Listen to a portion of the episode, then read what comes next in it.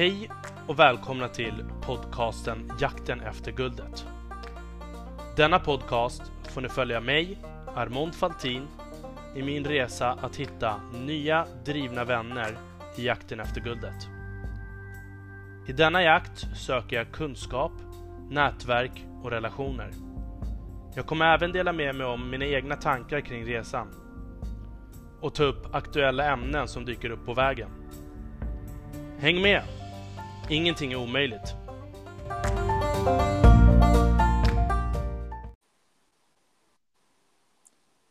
Tjenare Johan! God eftermiddag. Hör du mig bra? Absolut, det tycker jag. Ja, Jag tyckte att det lät mycket bättre i, i den här appen faktiskt. Mm. Ja, vi kan prova och se hur det går. Det är svårt att avgöra. Det är alltid lite osäkerhet med tekniken. Mm. Får du fram eh, tid och sånt där nu eller? Ja, absolut. Jag ser här. 30 sekunder att ticka på. Mm. Perfekt. Och så tänkte jag så här, äh, hur, hur vill du liksom att presentationen ska gå? Vill du presentera dig själv eller liksom ska jag dra ett litet utdrag? Eh, nej, det är väl kanske naturligt att jag presenterar kort. Sen kan ju du ställa följdfrågor på det kanske. Men Ja. Jag vet inte hur du brukar göra. Det är väl kanske lite konstigt om du lägger i orden i min mun. tänkte jag säga. Men eh, Ja, men precis. Jag tycker också det. Men ibland så vill gästen bli presenterad och sen är det så svårt när man presenterar dem och så. Ja, det blir fel liksom om man säger någonting. just det, följdfrågor istället. Jag hålla det väldigt kort. Jag behöver inte ha liksom, en uppsatsutläggning. Jag kan på 30 sekunder. Så kan du ställa frågor på det om du vill. Det är liksom det är roligare. But you tell me. Ja. Nej, men alltså vadå? Vi kan väl börja. Vi kan ju liksom testa och, och köra bara nu direkt. Du kan ju... Absolut. Du klipper i det här sen, eller? Ja, jag klipper bara bort Alltså- alltså början och sen liksom kan du. Du kan Mm. börja bara köra en presentation. Jag kommer ändå försöka att få det här samtalet att se ut som att man bara hoppar in direkt i ett samtal så att det Ja. inte blir bara stelt direkt från presentationen. Ja, ja men kör. Men Kul då så, då kan du väl eh, testa testa presentera dig själv. Absolut. Johan Lennfalk heter jag. Jag är 35 år gammal och bor i Peking i Kina. Jag jobbar på Business Sweden här tillsammans med ungefär 15 andra i teamet. Och här så ett av mina fokusområden, främjande av svensk mat och kost. Det hjälper svenska bolag in på den kinesiska marknaden eh, online, men även traditionella kanaler. Och fokuserar även på mycket på tech och hållbarhet och andra segment där svenska bolag är starka och har innovativa lösningar som är relevanta för den kinesiska marknaden. Så det är det jag jobbar med på dagarna mestadels. Ja, alltså jag tycker att det är fantastiskt att vi äntligen har börjat spela in den här podden. För när vi kom i kontakt, det var väl för dryga två veckor sedan ungefär, va? Ja, time flies when having fun. Ja, precis. Och sen dess har ju vi liksom skrivit med varandra en gång om dagen ungefär. Och eh, så såg jag att du hade ett YouTube-konto också. Som Mhm, ja, genast det. fick mig att liksom så här, ja, vi, vi är verkligen polare. Um, jag tänkte att vi kan ju komma in på det lite senare. Men kan du beskriva Mm. lite mer om Business Sweden och liksom vad krävs för att liksom, som ett företag komma in på den kinesiska marknaden innan man kan komma i kontakt med dig? Ja, det är väl två frågor och att komma i kontakt med mig kan man göra när man skriver på LinkedIn, precis som du gjorde faktiskt. Så det är väl det som är bra med det. Men om man ska ta kort bara om Business Sweden så eh, Business Sweden ägs av den svenska staten tillsammans med Svenskt Näringsliv. Så vårt syfte är att hjälpa svenska företag ut och öka sin globala försäljning och även internationella företag att investera och expandera i Sverige. Så man kan säga att i mitt dagliga jobb så hjälper jag svenska bolag då att ta sig in på den här marknaden eh, i korta drag. Och eh, för att komma i kontakt med oss kan man ju gå till vår hemsida naturligtvis eller skriva mig direkt. Detta både med små och stora företag, så det, vi diskriminerar inte på någon. Och mycket av mitt eh, dagliga jobb är ju att svara på, på frågor. Det kan vara enkla frågor om skatter eller, eller vad som helst och även mer komplicerade frågor där det krävs mer arbete. Så det är bara att skriva om man undrar över någonting om kinesiska marknaden. Och jag ska även tillägga kanske att det finns ju ja, över 40-50 länder globalt där så att säga, svenska bolag, eh, som, är- som är viktiga för svenska bolag. Eh, Så vi finns ju i Tyskland, Korea, USA, eh, många platser. Så jag råkar bara sitta i men det finns ju kollegor även på andra platser man kan kontakta om man har frågor. Mm. Och eh, det var exakt det här som jag tyckte var så himla spännande med dig när jag gick in och kollade på din profil. Hur kommer det sig att du hamnade i Kina och liksom så här, vad är din bakgrund? Ja, det var en eh, fråga man kan svara långt på kanske. Jag vet inte vilken version du vill ha, eh, men den långa. Längre version. Den långa versionen, okej, okay, ja, vi har väl tid hoppas jag. Eh, man kan väl säga att det, det började väl kanske efter gymnasiet faktiskt. Min, min uppväxt, jag är utanför Stockholm, men efter eller sista året på gymnasiet var det faktiskt så att min kusin var pluggade ett år i USA och kom hem, eh, eller ett halvår var det faktiskt bara. Men jag blev väldigt inspirerad av det. Eh, det där hade ju varit kul. Så efter gymnasiet, eh, ja, jag kunde inte gå lumpen för jag hade olika allergier, så jag fick ett år där lite grann extra kan man säga. Så då kände jag att det där var spännande. Så jag var faktiskt åkte och pluggade ett år i USA, i Santa Barbara i Kalifornien. Och det öppnade mina ögon kan man säga för, för världen där ute. Eh, jag träffade även lite personer där som är kopplingar till Asien faktiskt och det satte väl ett litet frö kan man väl säga.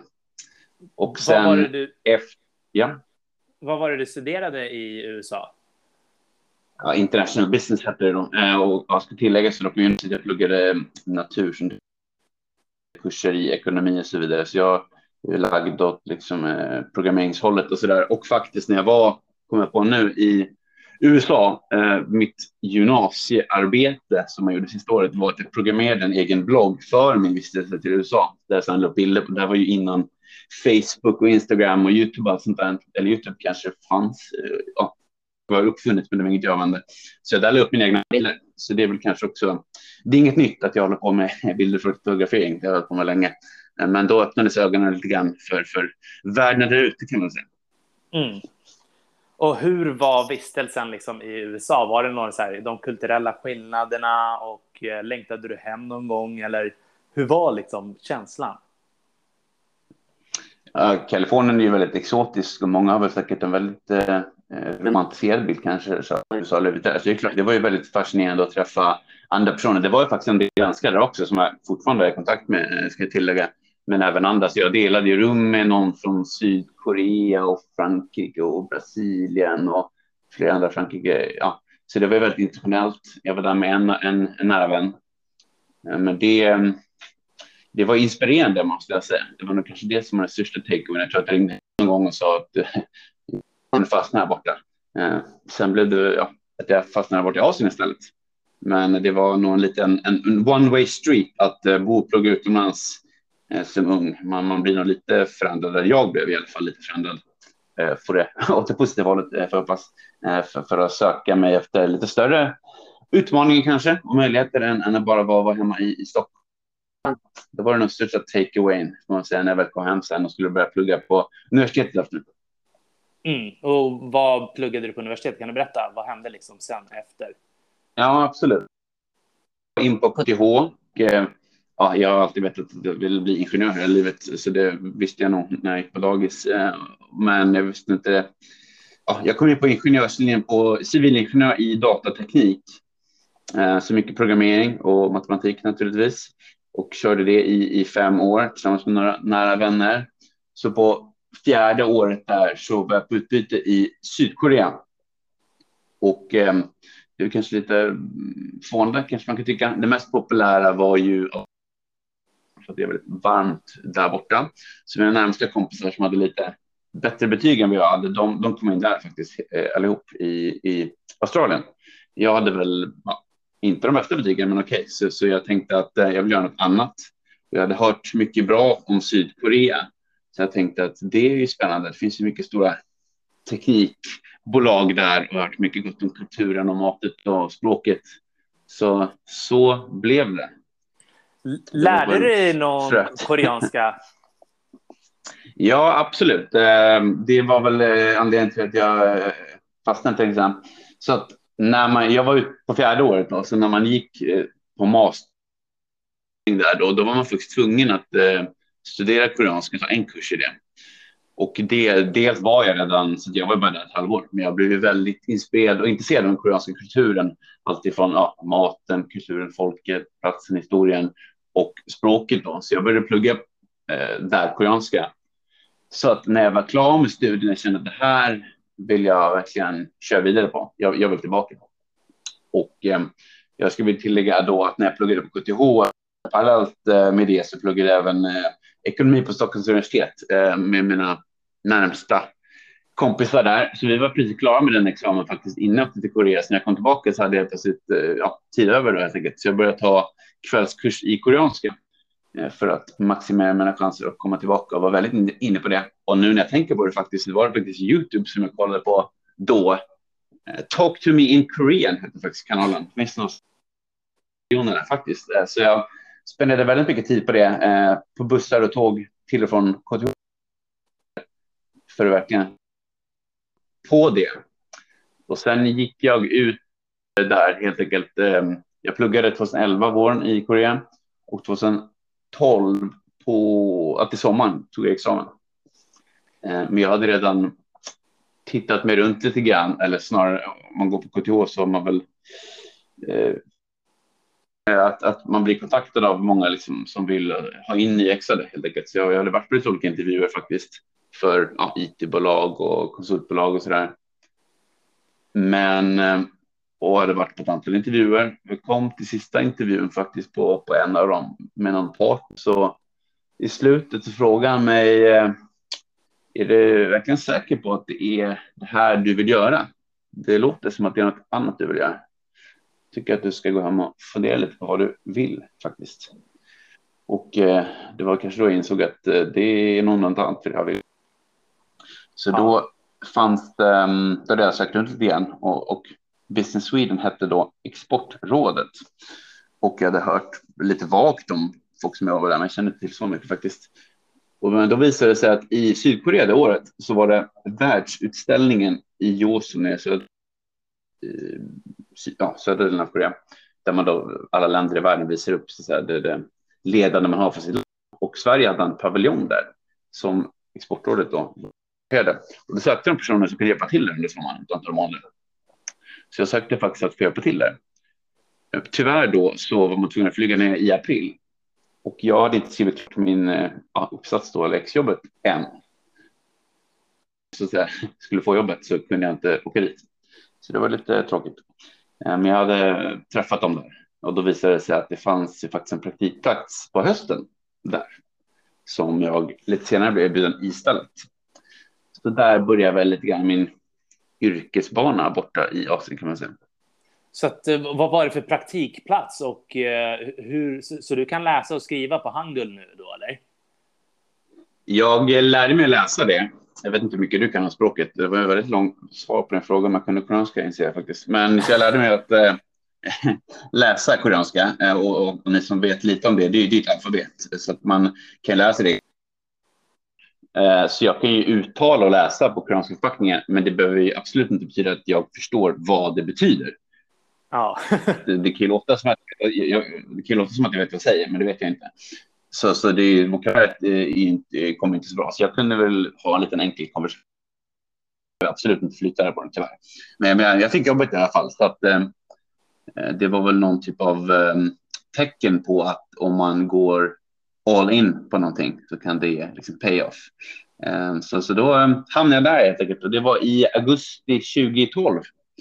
Så att eh, det har gått lite tid sedan dess. Nu sitter jag här i Peking istället. Ja, och hur, hur var, jag vill bara innan vi kommer in så här lite längre fram på resan, hur var de kulturella skillnaderna mellan USA och Korea? Och eh, liksom, var det enkelt att lära känna folk och liksom som utlänning? För då var det väl inte så himla mycket utlänningar i Korea? va? Nej, absolut. Eh, nu har jag varit där på några år, men, men det är ju fortfarande väldigt eh, eh homogent vad gäller de som bor i Kina, i, i Sydkorea.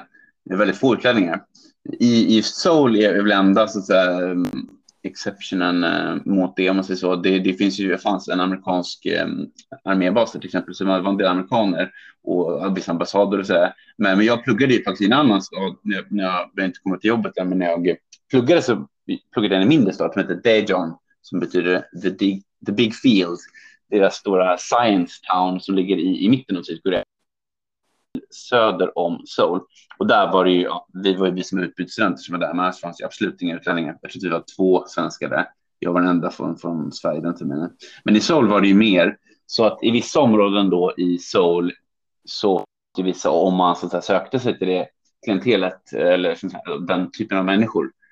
Eh, och då skulle jag säga i, i Korea var det ganska enkelt att träffa folk och bonda och man, man, man står ut såklart. Så att de som är intresserade av att prata med utlänningar, det, det är väldigt lätt. Ehm, så det är utmanande på det sättet. Om man då ska vända på det till en fråga om USA. I USA är ju det är mycket ja, utlänningar och amerikaner, utbytesstudenter, så där är man inte lika unik på det sättet. Men i Korea så, så går man runt på gatan så syns det att man inte är därifrån. Och då är det, ja, liksom, kan man få frågor och så där. Sen är språket en barriär. Så att så de flesta, eller många, även om alla pluggar engelska så, så är det kanske inte alla som vågar använda den. Ehm, så, så det är ju, eh, när jag liksom kom till Seoul, eller till, till Daejeon, skulle första dagen skulle jag köpa ett par skor. Då fick jag liksom använda kroppsspråket och förklara att eh, peka på skorna och, och, att jag vill åka till en skobutik. Eh, så det var antingen antingen försöka på min koreanska som inte var så bra, skriva ner eller de två vanliga som fanns. Ja, jag har ju sett videos på Youtube, exakt det vad du beskriver, liksom när turister försöker kommunicera med koreaner. Det finns några sådana mm. klipp. Men vad hände mm. sen då? Vad som hände sen? Efter um, jag började med nu. Ja, nej, mm. men jag var ju där som praktikant. Så det var egentligen skulle bara vara tre eller fyra månader tror jag faktiskt från början. Så det fanns ju liksom ett end date där eh, framåt eh, ja, nyår eller något sånt där. Eh, sen var ju min ja, chef då, han, han tyckte väl förhoppningsvis kanske inte gjorde bra ifrån mig, så jag fick eh, möjlighet att fortsätta där och blev kan man säga eh, promotad, eh, vad det nu heter, till, till en, så att säga, en vanlig tjänst eh, efter ett halvår då, så jag fick så att säga, en ingångsnivå från att vara praktikant i, i ett halvår till. Så att jag var där då fram till sommaren Eh, men sen var det lite, ja, lite förändringar, det fanns lite mindre behov plötsligt, så då var jag tvungen att flytta hem faktiskt med ganska kort varsel. Eh, så det var, det var inte så kul, för jag hade nog tänkt mig att vara där ett par år faktiskt eh, och gillade verkligen att bo där. Så det var en liten setback i, i livet, kände jag då i alla fall. Eh, men, men, men så där med fast i hand så var det säkert inte det. De ville faktiskt att jag skulle flytta till Peking men eh, jag har astma och så där och då var ganska, luften ganska dålig i Kina. Så jag kände att det hade nog inte varit så bra för mig rent fysiskt. Så jag undrar om det inte gick Shanghai istället. Och det, ja, det gick tydligen. Så jag fick möjlighet att flytta till Shanghai där hösten 2013. Hur, hur liksom ser en anställningsprocess ut i Kina och jämfört med exempelvis Korea? Och vad var det du började jobba med sen i Kina? Uh, du, eh, Sweden eller generellt sett? För det är väl Nej, ja, var det Business Sweden fråga. som du började? Absolut. Absolut. Så, så jag, jag har jobbat Business Sweden i Sydkorea och, och i Kina då, där jag jobbar nu. Så det är samma arbetsgivare. Okej, okay, okej. Okay. Hur, hur såg liksom anställningsprocessen? Du sa att du liksom gick på tre arbetsintervjuer och allting var på engelska. Är det någon skillnad liksom hur det har varit i Sverige? Mm, så, och... så det där var ju ganska det var tio år sedan, så det är klart att vi, vi har ju processen för det här och på vår, på vår hemsida kan du ansöka och läsa mycket mer om det. Men jag började som sagt eh, som praktikant i Sydkorea och den typen av tjänst har vi inte idag generellt sett.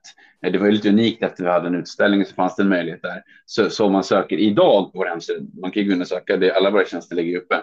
Och det finns ju alltifrån eh, att man hjälper till med. Som, så, så typiskt sett har man ju kanske eh, pluggat eller jobbat utomlands eller kan ett tredje språk till exempel. Jag skulle säga att många av de som arbetar i Europa kanske kan franska eller tyska eller spanska eller något annat språk. Så här i Kina, Eh, jag kan en viss kinesiska och mina svenska kollegor också, eh, men det är inte alltid ett krav. Så att man, så där, givet man har till exempel då typiskt att kanske pluggat ekonomi eller man är ingenjör, man kanske har pluggat jobbat utomlands, om man har ett driv för det, så, så kan man söka helt enkelt och då och då kan man gå in och skicka in sitt CV ja, baserat på tjänst då naturligtvis. Det beror på för tjänst till tjänst. Så att, eh, det är väl ungefär så som processen ser ut. Som är speciellt för den jämfört med andra platser heller. Det är mer att det kanske är med den internationella prägen och vad, vad man drivs av som är, som är det viktiga. Mm. Men sen har det ju också så att det går ju väldigt mycket snack om att det är så långa arbetsdagar i både Korea och mm. i Kina. Men eftersom mm. du jobbar för Business Sweden, får du liksom svenska timmar eller arbetar du också som en kines? Allt beror ju från situation till situation, upp och ner. Så generellt sett är vi en svensk arbetsplats, så, så att eh, dagen är väl mer, mer svenska än lokala. Men sen varierar det även i länderna. Alltså, jag skulle säga att eh, även, om, även om Kina och Korea och många av de här eh, länderna i regionen har ett rykte om att jobba väldigt långa arbetsdagar så beror det på sektor skulle jag säga. Eh, det är till exempel tech och startups så är det ju kanske ökänt att ha väldigt långa arbetsdagar, men det har ju förändrats också generellt sett skulle jag säga. Och många söker sig ju mer till en mer work-life balance här. Och sen varierar det återigen, men det, det är väl kanske också en generationsfråga och hur man lär själv. Så det varierar ju väldigt mycket. Eh, så jag tror att eh, hos oss är det ju mer det svenska och det, det är väl kanske därför som, som man vill jobba hos oss också. Så, men, men det kan variera. Det kan vara intensivt ibland och mer balanserat andra tider. Så, mm. Vad liksom, har, det, har det hamnat någon gång i någon så här riktig kulturkrock i Kina? Eller har, har du liksom alltid varit öppen och inte stött på några så riktiga kulturkrockar som, som du kan nämna? Ja, en bra fråga. Det är ju, språket är ju ofta utmaningen om man inte kan prata flytande, så det, man kanske inte ens vet eller förstår vad som händer om, om de pratar så här kring bordet, om, om de skämtar om en eller, eller vad det kan vara som händer om man inte förstår. Det, det är ju annorlunda att bo. Nu har jag bott här i mer än tio år i regionen om man säger så. Det, det varierar ju från land till land. Kina, Korea och Hongkong och andra platser där jag bott på. Eh, så det är svårt att säga, men jag tror att, det, så att, säga, att inte förnärma någon är väldigt viktigt. Att man inte lose face pratar man mycket om. Återigen, det är inte bara här, det, det gäller nog jag menar, i Sverige också, men kanske inte pratar om det på det sättet. Man får tänka på hur man, om man ska ge feedback eller kritik, att man kanske inte gör det framför andra och, och den typen av situationer. Eh, så, så, att man inte, någon, någon gör bort sig framför andra. Det är viktigt att tänka på generellt sett. Så man är lite försiktig hur man eh, formulerar sig om man ska prata och kanske ta någon vid sidan om. Och det är kanske inte alla som, som tänker det. Eh, man får tänka igenom innan man, om man har något eh, att säga eh, utan att man ska få den här personen emot sig. Så det, det är min kulturellt minne, skulle jag säga. Har, du, har det varit enkelt att få kinesiska vänner? Det beror på lite grann vad man umgås med för personer. Det är återigen språket det, och de som kan engelska kan man ju eh, så att säga, mm, umgås med och träffas. Men, men alltså, det är ungefär som om, om min kinesiska inte är tillräckligt bra så är det väldigt svårt att komma nära. Det blir kanske lite på ytan. Man kanske inte vill ha så djupa diskussioner eller man kanske inte kan ha, eh, till exempel för mig. Så att, ehm, men, men det kan ju finnas eh, många kineser som har ju studerat utomlands till exempel Eh, så att, och jag, menar, jag, jag umgås i vissa eh, träningskretsar här och så vidare, gruppträningar. Då, då är det ju tjänster som kan bra engelska såklart och har bott utomlands. Och de är, kan man ju eh, liksom, är väldigt öppna och connecta med.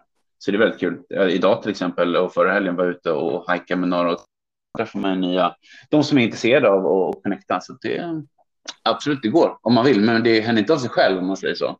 Det gör det väl inte någonstans, men, men man får ju aktivt så att säga, leta upp det, för annars blir det lätt att man är på jobbet, man går hem, man är hemma. Eh, så man får ju så säga, skapa sina egna tillfällen och, och umgås och, i den typen av kontext. Jag ska faktiskt äta middag efter det här med, med en lokal event. Så att, eh, men det är återigen, det är inget som händer av sig själv, utan det får man ju jobba på om man tycker att det är intressant. Och jag tycker att det är det som är roligaste med att, att bo utomlands och lära sig lokala språket, att man ser mer om kulturen. Och det är lite, jag pratade om i Youtube, att, att Eh, är man intresserad av kulturen och språket så öppnar sig väldigt mycket möjligheter att faktiskt komma närmare landet och de som bor här. Och det tycker jag det är som är unikt och väldigt, väldigt kul.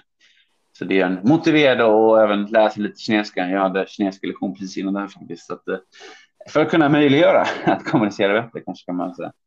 Ja, precis. Och eh, när vi pratade igår, då pratade vi lite om det här mötet som du kommer ha efter vi har spelat in mm. det här poddavsnittet. Kan du, då kommer vi komma in kanske en liten nice övergång på din YouTube-kanal och eh, hur du har träffat den här nya vännen som du ska träffa. Ja, precis. Um, Youtube, um, det är en väldigt spännande Kanon. Nej, men det är ett intressant sätt att interagera med nya människor. Så jag har alltid varit intresserad av att eh, ta, ta bilder som jag nämnde tidigare. Men jag har inte delat det så mycket med andra. Så jag blev lite inspirerad för några år sedan själv när jag började. Mm, Youtube är ju inte tillgängligt här i Kina så enkelt, men när jag bodde i Hongkong faktiskt så um, började jag titta lite grann på det och blev lite inspirerad och, och, om träning och kost. Och uh, det är på grund av att jag såg det på Youtube själv som jag själv blev intresserad. Så när jag sen visste att jag skulle flytta ifrån Hongkong så kände jag att det var kul att kunna dela det med andra. Eh, för det och som kommer och hälsar på honom borta. Och de undrar lite grann så här, du gillar ju att ta bilder, varför lägger du inte upp någonting för? Så då, och jag gillar att redigera så där, så jag köpte faktiskt en, en liten drone. Så när jag var ute och gjorde hajkar och, och så där så flög jag upp med den och tog lite bilder och video. Och eh, började dela det bara för, för ja, de så så började det. Och jag var inte ens med i de här videorna själv överhuvudtaget. Det var mer eh, lite, lite videos och eh, musik och sen över tid har, det, ja, har man fått feedback och man börjar träffa nya vänner och bekanta genom det. Jag tänker att det är eh, roligare att vara lite mer, eh, folk, någon sa till och med faktiskt till mig, varför, varför har du inte en Instagram? Och så, varför visar du jag vill, inte, jag vill inte följa någon om man inte ser vem det är. Och jag tog väl det lite till mig och kände att ja, nej, varför inte? Det är väl kul om fler kan se vad som finns där borta om man inte har möjlighet att komma själv. Så då, ja, satte jag upp det och började dela lite mer. Så på den vägen ner, det var tre år sedan tror jag faktiskt. Ja, jag älskar ju dina videos. När jag såg dina videos så kände jag direkt att det var ju väldigt många platser som man har sett liksom på Instagram eller filmer eller serier och så tyckte jag att liksom du delar med dig av själva omgivningen på ett sånt härligt sätt och helt plötsligt så blev ett ställe som man tyckte var jättelitet mycket större eller liksom tvärtom. Och jag, jag, tycker om hur du berättar liksom om de olika kulturerna på de olika ställena och, och vad du äter och så där. Matintresset, har det liksom alltid funnits eller har det vuxit med tiden? Ja, det är en väldigt intressant fråga faktiskt. Eh, så jag har väl alltid, tydligen eh, i alla fall enligt min familj, varit intresserad av reflekterade så mycket över det själv tidigare.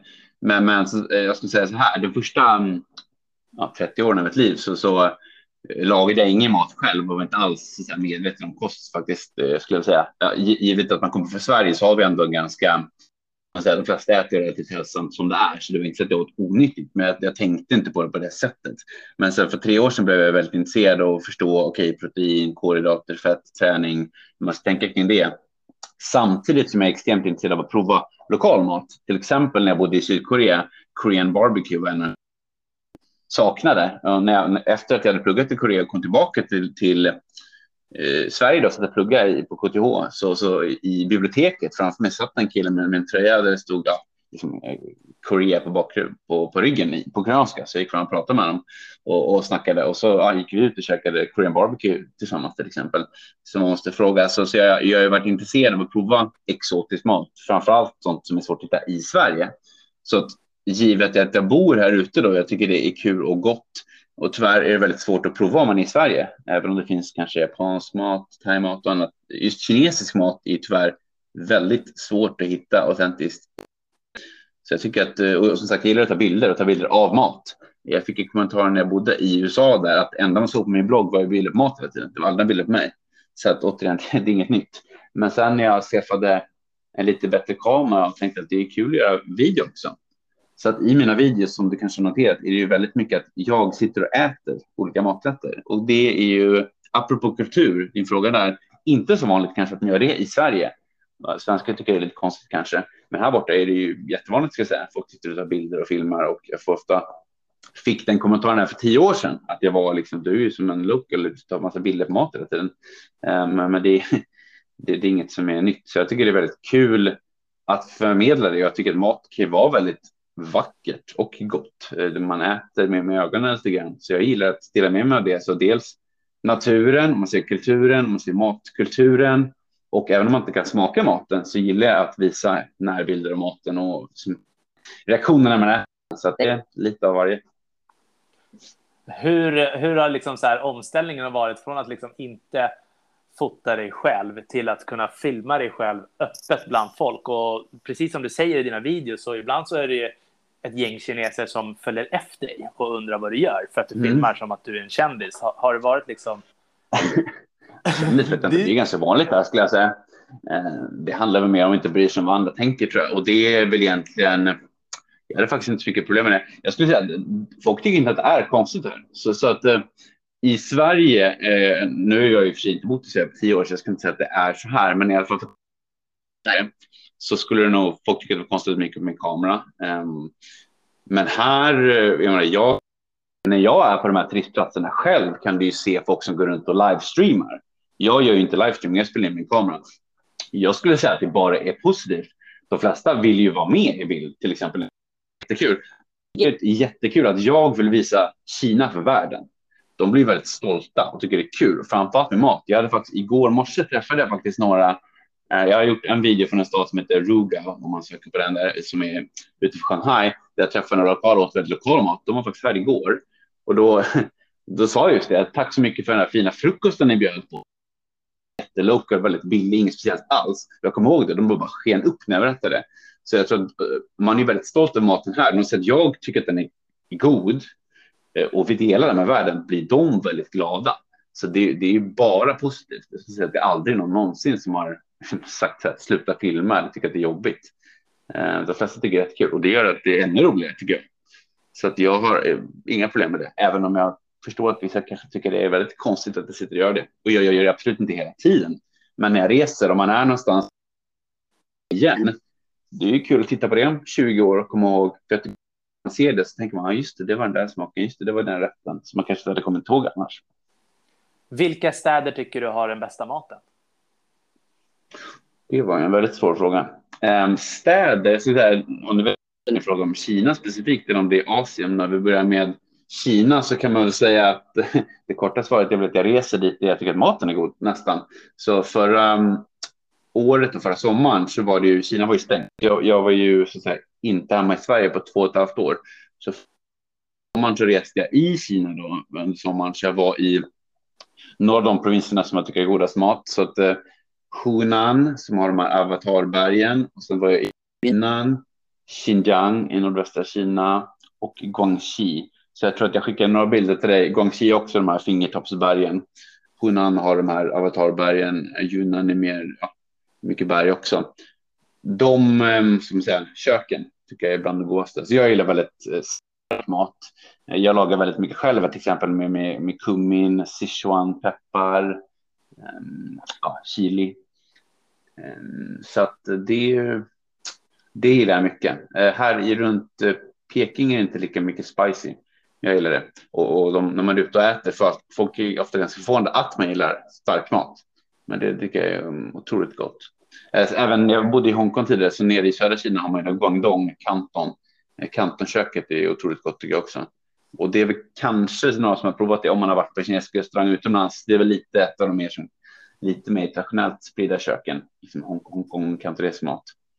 Och, och hotpot eh, med chili är väl kanske det som folk har provat. Men det finns otroligt mycket. Ja. Så det är um, never ending story. Så jag ska äta kinesisk mat efter det här faktiskt. Så det jag ser fram emot eh, en restaurang jag inte har varit på. Så vi får se. Det blir något spännande.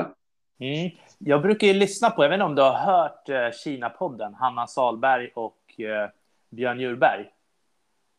Ja, ibland absolut. Ja. En, en kollega till mig har varit med också, så ja, absolut. Ja, nej, men de brukar ju prata väldigt mycket om mat och hur stora skillnader det är mm. på olika områden. Vissa områden äter de mycket sött, andra områden kanske mm. starkt och olika teer och vad te är värt och sånt där. Dricker du mycket mm. te? Nej, det gör jag faktiskt inte. Jag drack te i på kinesiskan drack jag te faktiskt. Annars dricker jag väldigt mycket kaffe, för mycket troligen. Men um, te får man ju ofta när man är, om man är på, möten och annat här lokalt. Traditionellt så dricker man ju te, inte, inte kaffe. Så att uh, te är gott, framförallt bra te. Nu försvann du lite grann. Jag du försvann lite där. Nu. Ja, ah, okej. Okay. Jag vet inte om det hördes. Men ofta får man hela tebladen i, eh, vilket kanske är lite ovant. Eh, I Sverige så påsar. Så är det absolut inte här. Så att gott. te kan ju vara väldigt gott och väldigt eh, avslappnande. Sitta ute på ett tefält och, och njuta lite av, av lugnet. Eh, men det är inget jag dricker dagligen själv. Men det borde jag nog göra faktiskt. Så där kan jag lära mig en hel del. Vilken är den bästa staden då? Det var en svår fråga. Ehm, den frågan får man ju ganska ofta. Jag tror jag fick den senast i morse faktiskt. Så att eh, bästa, eh, det beror på vad man menar i Kina eller utanför. Alla, är, alla är ju olika. Det finns ju ingen bästa stad. Ehm, men de städerna jag bott i Asien är då i, jag började i Seoul, sen bodde jag i Shanghai, sen har jag bott i Hongkong och sen har jag bott i Peking. Så, så för det första är klimatet väldigt annorlunda, så det beror på vad man, vad man föredrar. Ehm, Hongkong har ju väldigt mycket natur, men är väldigt litet, väldigt mycket folk. Eh, jag gillar att ut och hajka och sådär, så det är otroligt häftigt att kunna vara i stadskärnan eh, på morgonen på, på beachen och hajkat däremellan. Eh, Seoul är en enormt stor 25 miljoner eller 2025, beror man räknar.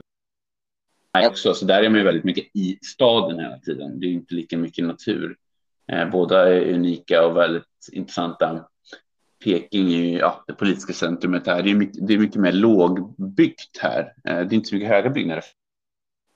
Eh, jämfört med andra städer, kanske jämfört med, med Stockholm är det väldigt högt, men jämfört med det Shanghai så är det lite mer platt. Eh, det är kallare här också. Så det, det är svårt att säga. Generellt både i Shanghai och i Hongkong. Det är ju så att säga det är mycket med utlänningar ute så på gatorna. Här får man ju så aktivt söka upp dem om man letar efter det. Eh, men, men Peking har ju mycket av den, den kulturella här med, med, med förbjudna staden.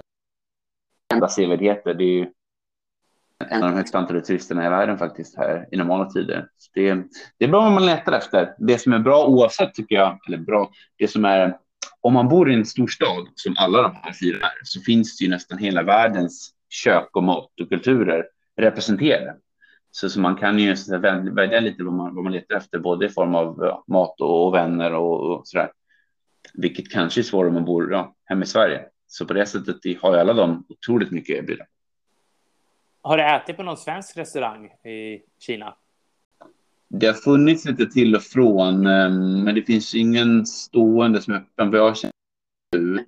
Eh, Franzéns Kitchen fanns ju i Hongkong jag har inte ätit på restaurangen, men de hade ja, catering vid tillfället som jag provat det.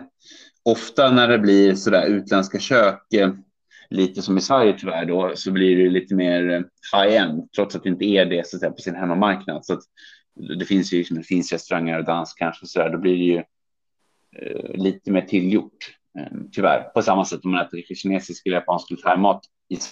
Eh, har ni, brukar ni ställa till så här svensk event där ni bjuder in svenskar på typ jul eller runt midsommar och så där.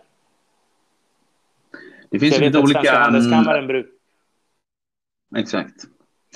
Precis, så att, så att um, vi har lite olika um, roller, om man ska säga, eller fokus kanske här. Så det, det, finns ju inte så många svenskar om man ska börja i den ändan här. Så, så att um, konsulatet har ju en del uh, främjande event ibland för, för nationaldagen och liknande och handelskammaren kan ha kanske någon kräftskiva och liknande midsommarfester. Så, så de brukar jag gå på, men det, det är inte vi som anordnar man träffar andra svenskar. Så därför de brukar jag försöka gå på för, för att träffa andra. Eh, ofta är ju lite samma personer som är där, men man kanske kan ta med några ja, lokala personer också.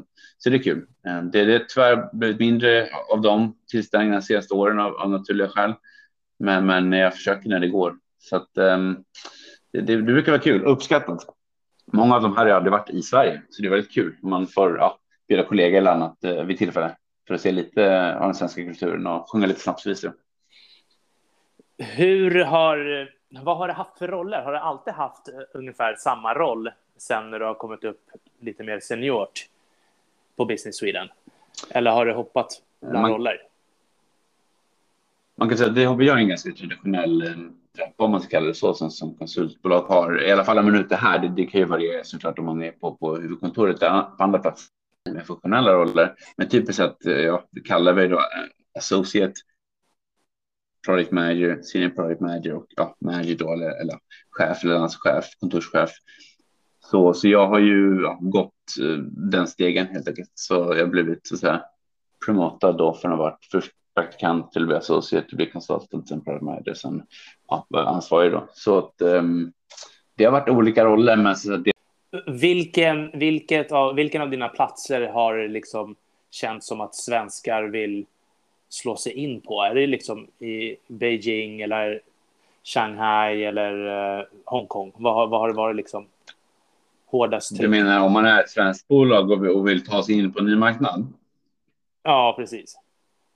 Mm.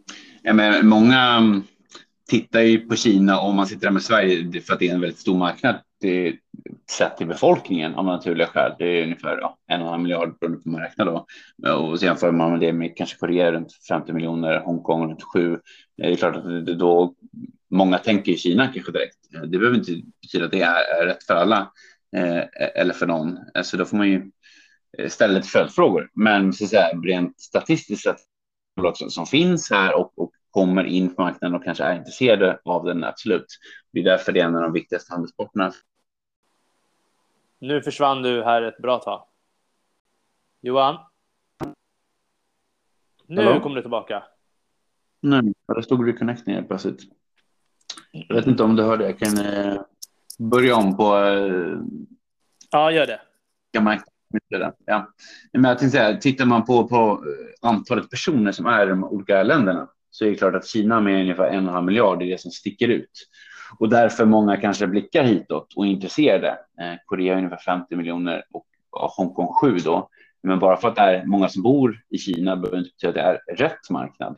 Så, så många blickar hit, men det beror helt på vilken industri man är i kanske och bransch och hur mogen den branschen är och hur konkurrensen ser ut kan man säga. Så, så där får man ju ställa lite följdfrågor och fundera lite grann. Men det är klart att det är många som genom åren har blickat hitåt. Sen är väldigt mycket hänt över åren här så att säga, så det är svårare kanske att sticka ut och vara unik idag än vad det var kanske för, för 20 år. Marknaden har, har förändrats eh, på gott och ont, eh, så mm, det är, det är många som blickar hit fortfarande. Um, så att det är därför jag tycker det är kul att vara här och se vad, vad, vad finns det för möjligheter. Vad har du för drömmar? Har du några speciella drömmar och mål som du vill uppnå där?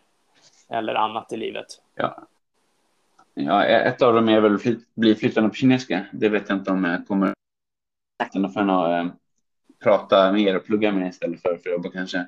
Men jag tycker det är väldigt kul att eh, om, man kan, om man kan inspirera andra. Um, Ibland stöter man på folk som till och med lägger till en på LinkedIn faktiskt, som kanske har sett den på något event för fem, tio år sedan. Jag har haft eh, gymnasieklasser som har besökt mig när jag var i Shanghai till exempel för sju, åtta år sedan. Som sen skriver så här, ah, hej, jag lyssnade på en presentation för dig här när vi var på gymnasiet här i eh, liksom 2015. Nu eh, har jag gått ut universitetet, nu vill jag jobba i Asien lyckas man göra den typen av avtryck, det är ju otroligt kul. Och det, det har hänt ett antal gånger faktiskt. Eller, någon vill skriva en uppsats för någonting jag frågar om man kan intervjua. Så att om man kan så att, dela med sig av det man har varit med om på något sätt för att inspirera eller så åt för någon annan och få någon annan att våga så där, tänka utanför det traditionella. Då, då, det är det roligaste och det, det tycker jag är kul med ja, Youtube, alla de här sakerna, visa upp platser och kulturer som man kanske inte har varit i kontakt med visa att det, det, det går. Det, det, finns en stor värld ute och eh, var inte rädd för att prova saker och kasta det ut. Så det är väl kanske min dröm att, att kunna göra, så där, påverka så många som möjligt att, att se möjligheterna och, och så att man inte ångrar sen att man inte gjorde det man kunde. Framförallt när man är lite yngre. Så det är väl kanske det som är lite av min eh, vision i alla fall med, med sprida budskap på, på Instagram och andra platser och med den här eh, intervjun. Våga, våga hoppas på att man kan hitta kanske eh, plugga utomlands, studera, eh, besöka om inte annat, eh, hoppa på ett flyg. Det finns mycket spännande att se där ute. Så att det är väl lite det som är min vision kanske och min dröm och, och göra något meningsfullt i, i vardagen. Om, om jag kan eh, se mera världen och eh, ha en positiv påverkan och eh, hjälpa till så att fler eh, får det bättre. Det tycker jag är, motiverar mig att gå upp på morgonen och, och gå till jobbet i alla fall. Du brukar ju prata väldigt mycket om i dina videos om eh, kortsiktiga mål, lite långsiktigare mm. mål och sen mellanmål. Kan du berätta lite hur du... Precis, mellanmål. Samma mellanmål, det är viktigt. Nej, men jag tycker att eh, kortsiktiga mål, det gäller att, att, att veta varför man går upp på morgonen och, och att eh, det kanske att man förbereder sig för någon viktig presentation eller så. Jag är ju väldigt så här, tränings och kost. Jag går upp och ofta tränar på morgonen, tänker igenom vad, vad vill jag åstadkomma idag? vad är, vad är målet med den här månaden? Eh, men även att man har lite längre eh, tidshorisont, till exempel att kanske jag kanske ska träffa min familj i sommar, det ser jag fram emot, men då måste jag åstadkomma några det, eh, kanske till nyår, om fem år, om tio år. Vad, vad vill jag åstadkomma med det? Det kanske handlar om att man vill spara till en resa eller att man kanske vill köpa. Det kan ju vara att möjligt eh, investera i någonting. Um, år, kanske paus från jobbet, vad vet jag, utforska världen. Uh, men man vågar göra det så att man, har, så man vet lite grann vad man siktar på så att man inte vaknar upp helt planlöst på, på dagen på morgonen. Um, så, så ha en plan. Så imorgon bitti ska jag åka ut till till exempel. Dels för att se den, vilket såklart är unikt intressant i sig själv, men även träffa nya människor. Så, så att man ja, förhoppningsvis kanske kan träffa spännande människor. Och i morse var jag träffade lite nya människor och det var så där målet för den dagen. Så idag har jag ja, tränat, träffat nya vänner, varit på kinesiska och nu pratar jag med dig efter det jag ska äta middag. Så då känner jag att eh, den här dagen har ja, fyllt mitt liv med, med lite mening och förhoppningsvis kanske även andras. Eh, kan man hoppas i alla fall. Då känns det som att den här dagen inte är bortslösad i alla fall. Hur, hur är levnadsstandarden där borta? Hur mycket pengar behöver man ha för att eh, leva helt okej? Okay? Alltså, hyrorna har man ju hört ska vara dyra i Hongkong, va? Är det lika dyrt i Shanghai ja, och Peking? Ja, generellt sett är det väl dyrare om man tittar på sådana här globala index. Nu kommer jag inte ihåg vad de heter på rak arm, men det är dyrare att bo i Hongkong än kanske i, i Peking generellt sett. Men det, det finns ju enorma skillnader. Eh, du behöver inte bo dyrt och du behöver inte bo ja, billigt heller, så, så det varierar väldigt mycket. Du, du kan ju generellt överleva på en lägre inkomst om du bor i en mindre stad. Men det är klart att det är dyrare i Peking än Shanghai. Men du kan ju välja. Jag sitter och tittar ut genom fönstret nu. Jag skulle kunna gå ner och köpa nudlar för kanske 20 kronor. Eh, men jag kan ju också gå runt hörnet och äta en steak för säkert liksom, 2000 om jag känner för det, eh, vilket jag inte känner för. Men den möjligheten har man ju. Så att eh, du har ju ett bredare spektrum av val. Så det är lite upp till det. Och du kan laga mat. Jag lagar väldigt mycket mat själv till exempel för att jag är intresserad av, av det. Eh, mest för att det är hälsosamt och nyttigt. Men eh, du, du kan ju beställa hela världens mat också bara i apparna här i, i Kina. Väldigt billigt och väldigt snabbt. Så att om jag känner för det om, om en kvart kan du dyka upp en box med sushi här eller kinesiskt eller en pizza för den delen. Eh, nu gör jag väldigt sällan det själv, men det är ju väldigt billigt. Sen kan ju såklart hyrorna, vill du bo i centrala Peking eller Shanghai så är det klart att det kommer ju vara dyrt. Men, men du kan ju även bo med andra och dela och framförallt så kan du ju hyra, vilket är kanske utmanande i Sverige till exempel. Så det finns ju val. Eh, så många bor ju hemma också hos sina föräldrar väldigt länge, tills man gifter sig kanske till och med. Vilket gör att om du har ett jobb, även om du precis har gått ut universitetet eller jobbat några år så, så kan du stor del av pengarna eller spendera dem om man känner för det. Så att på det sättet eh, kan du ha ett väldigt, eh, ska man säga, komfortabelt liv. Så det, det finns högt och lågt. Hur ser det ut med visum och sånt där, liksom, när, om man vill jobba i Kina? Mm. Det, det varierar lite över tid. Jag, jag har inte senaste på det faktiskt. N när jag själv sökte jobb var det faktiskt väldigt strikt.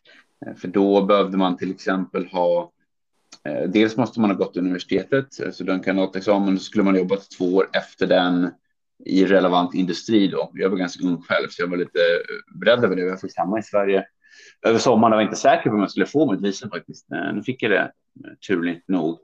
Men generellt sett måste du ju, eller underlättar ju om du har en arbetsgivare som vill ha dig. Det är, det är ganska svårt att bara flyga in det, för tillfället går nog inte det överhuvudtaget. Det måste ju bli inbjuden av eh, så säga, på ett affärsvisum.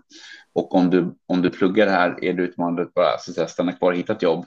Det var ju flera av dem som var i Shanghai och Peking när jag då var praktikant i Sydkorea som, som ville göra det helt enkelt. Och några av dem fortfarande kvar, en eller två, men de flesta gjorde inte det. Så det är inte helt lätt, eh, men det är inget som är nytt bara för Kina. Jag säga, det, det, kan man inte tala språket i det landet man är så kan det vara utmanande. Ehm, sen ska man helst ha en bra eh, erfarenhet också och, och något att komma med. Men, men det finns ju till exempel, du kan ju eh, kanske söka jobb på som praktikant i kammaren eller konsulatet och ambassaden och, och deras svenska platser. Ehm, men då får man ju man får inte ge upp. Jag får den frågan ganska ofta. Så det är bara ut och prova sin lycka. Helt enkelt. Hur länge räcker ett arbetsvisum? Sånt visum som du har till exempel. Måste du förnya det var tredje år, var femte år eller är det liksom nya processer? återigen, eller har jag, jag, är ingen, eh, jag är ingen visumexpert, så, men, men det är ofta kopplat till ditt arbetsavtal. Så att du har ofta ett visum som är kopplat till hur långt ditt avtal är. Om det är ett eller två år. Så får man förnya det. Då. Så är det på många platser i världen. Nu ska jag inte uttala mig om hela världen här, men, men ofta är det så. Så man har inte ett permanent ska man säga, uppehållstillstånd eller arbetstillstånd till exempel. Eh, så är det inte. Så, att så, så, så, så, säger man upp sig eller jobbet går ut så måste man föra över det till nästa arbetsgivare. Eh, så att, eh, det är en process. Eh, så det, det är inte helt lätt på det sättet. Men du kan resa utomlands och sånt där på ditt arbetsvisum. Det är aldrig någonting att du bara får åka ut två eller tre gånger om året eller hur ser, hur ser det ut? Jag kommer ihåg i inte Thailand. Där... Inte, inte för mig som svensk i alla fall. Nej. Och... Så att, eh, men det har varit som sagt, eh, ja, apropå resa in och ut. Jag var ju som sagt inte utanför Kina, eller jag var i Hongkong då så flyttade jag in i Kina, men jag var inte hemma på två och ett halvt år för att det var karantänsregler under covid-tiden som där en och en halv månad sedan faktiskt när jag var hemma i Sverige. Så jag kunde ju lämna landet tekniskt sett, men då skulle jag behöva vara i karantän tre veckor och komma tillbaka. Det gick ju, sen gick det inte så mycket flyg och det var väldigt dyrt, eh, så andra anledningar, men det, det, det gick ju. Ehm, så att ehm, det har varit lite sånt, men nu, men nu kan man ju ja, flyga in. Så att säga. Jag skulle kunna boka ett flyg och kanske det. Hur har det varit då under karantänen? För man har ju lyssnat väldigt mycket på poddar och så där om att det ska ha varit strikt och mycket testning, men eh, du hade mm. väl rest under karantänen? Eller under corona? Absolut, eh, det stämmer. Men det behöver inte betyda att jag inte gjorde tester. Så att, eh, nej, men under nästan två år var det ju tester varje dag på morgonen. Men det, det tog ju fem sekunder att göra på, på ett, ett bås på gatan. Man fick ju ta upp dem, men jag, min dagliga rutin var att jag var tränad på morgonen. Sen så gick jag förbi ett sånt här bås, gjorde ett test. Det registreras i appen. Eh, sen gick jag hem och åt frukost och så var det, liksom, det registrerat i systemet. Så det var inget konstigt med det. Så var man tvungen att scanna en QR-kod och alla byggnader man gick in i under tiden. Eh, men, men givet att testresultatet som man precis gjorde då på morgonen var, så var det inga problem. Så när jag reste runt fick man ju se till att det fanns någonstans att göra test varje dag eller på vissa ställen varannan dag. Men, men det var ju inget, som sagt, alla sa åt mig, så nej, men åk inte, du kanske fastnar någonstans, det kan inte hända någonting. Eh, och det kunde ha hänt något, men det hände ingenting på någon av de resorna. Och jag är väldigt glad att jag gjorde dem. Så det är väl återigen, eh, man får väl, eh, lyssnar man på vad alla andra säger så kanske man inte får så mycket gjort här i livet. Så ehm, det, det är jag väldigt glad att jag gjorde. Men det var tester ehm, och ja, det hände någon gång att här, det var någon som fick ett eh, ja, var suspected covid case i närheten av mig. Och då blev även jag ja, inlåst hemma här några, några dagar i min lägenhet. Men eh, jag gjorde när jag, när, jag var hemma i, när jag var i Hongkong och var hemma för två och ett halvt år sedan. När jag kom tillbaka till Hongkong så var jag tvungen att vara, vara i min lägenhet då i två veckor och inte få gå ut. Så när jag flyttade från Hongkong till Peking så var jag tre veckor i karantän på ett centralt eh, ja, karantänshotell.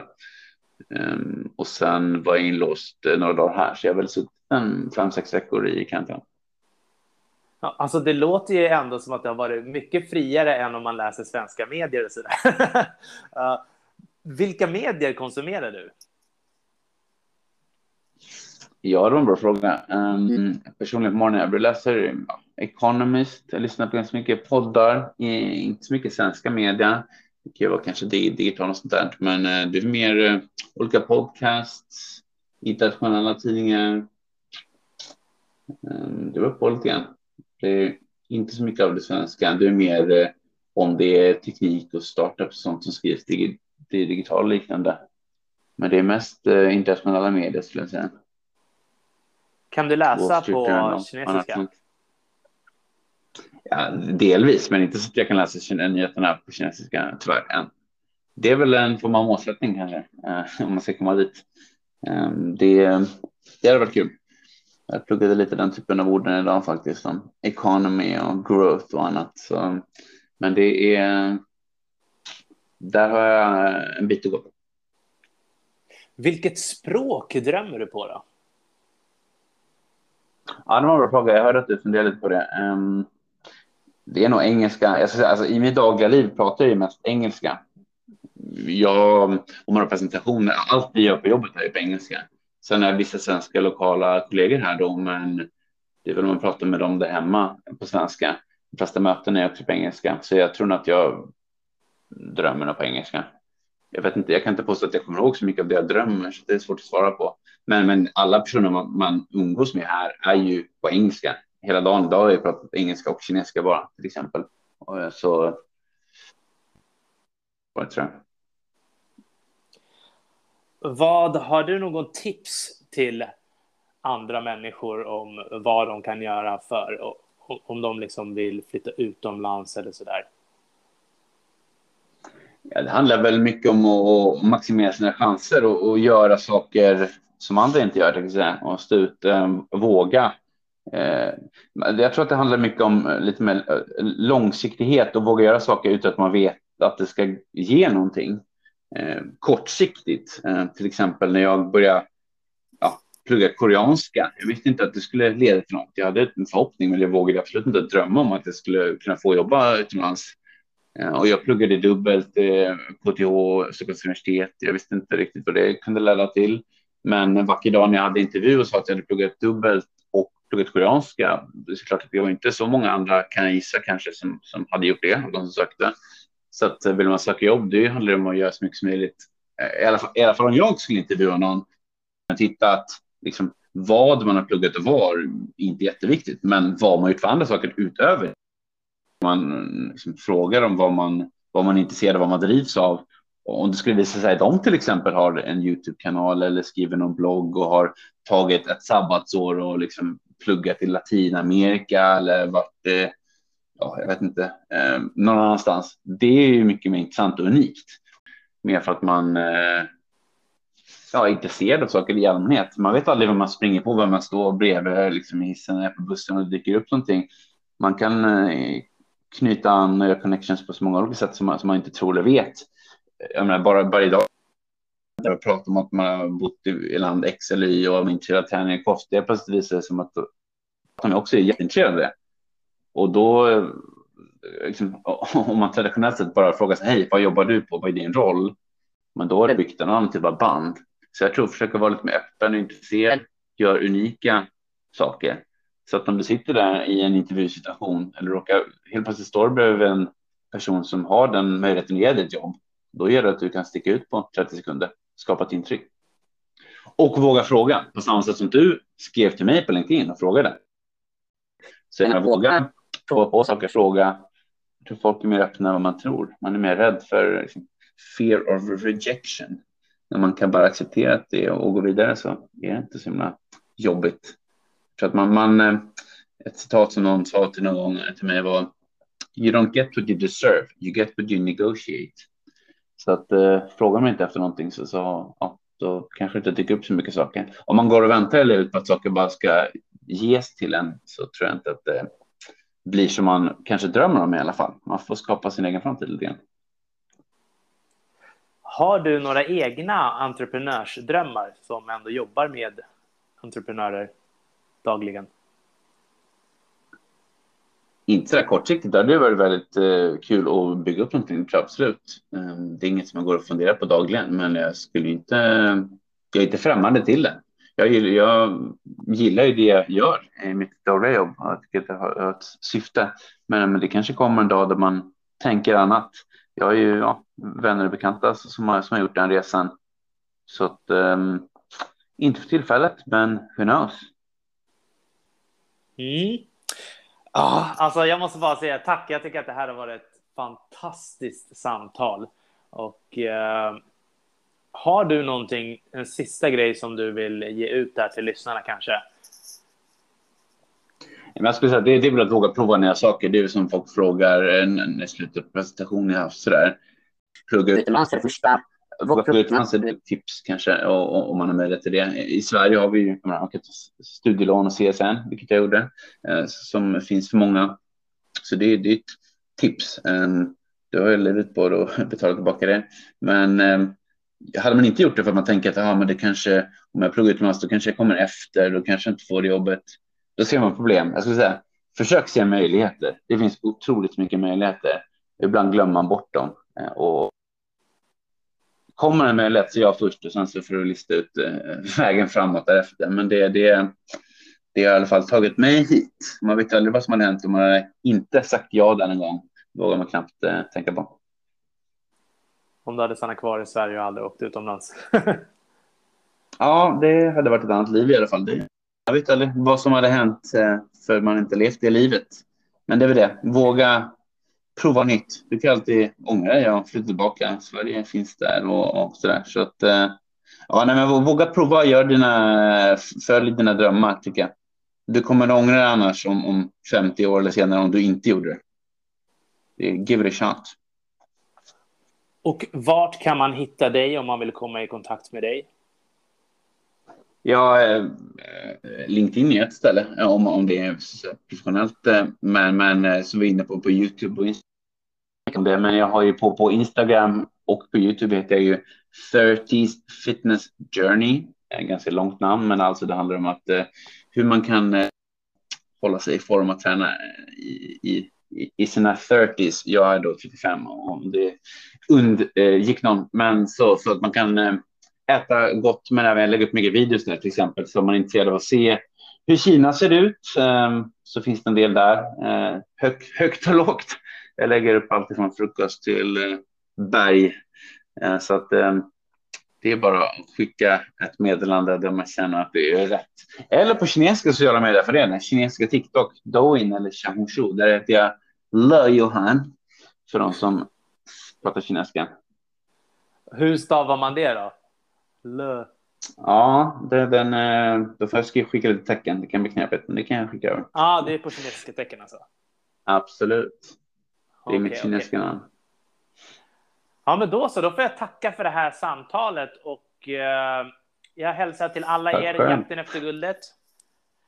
Vi ja. hörs igen alldeles strax med vänliga hälsningar Armond Faltin och Johan Lennefalk.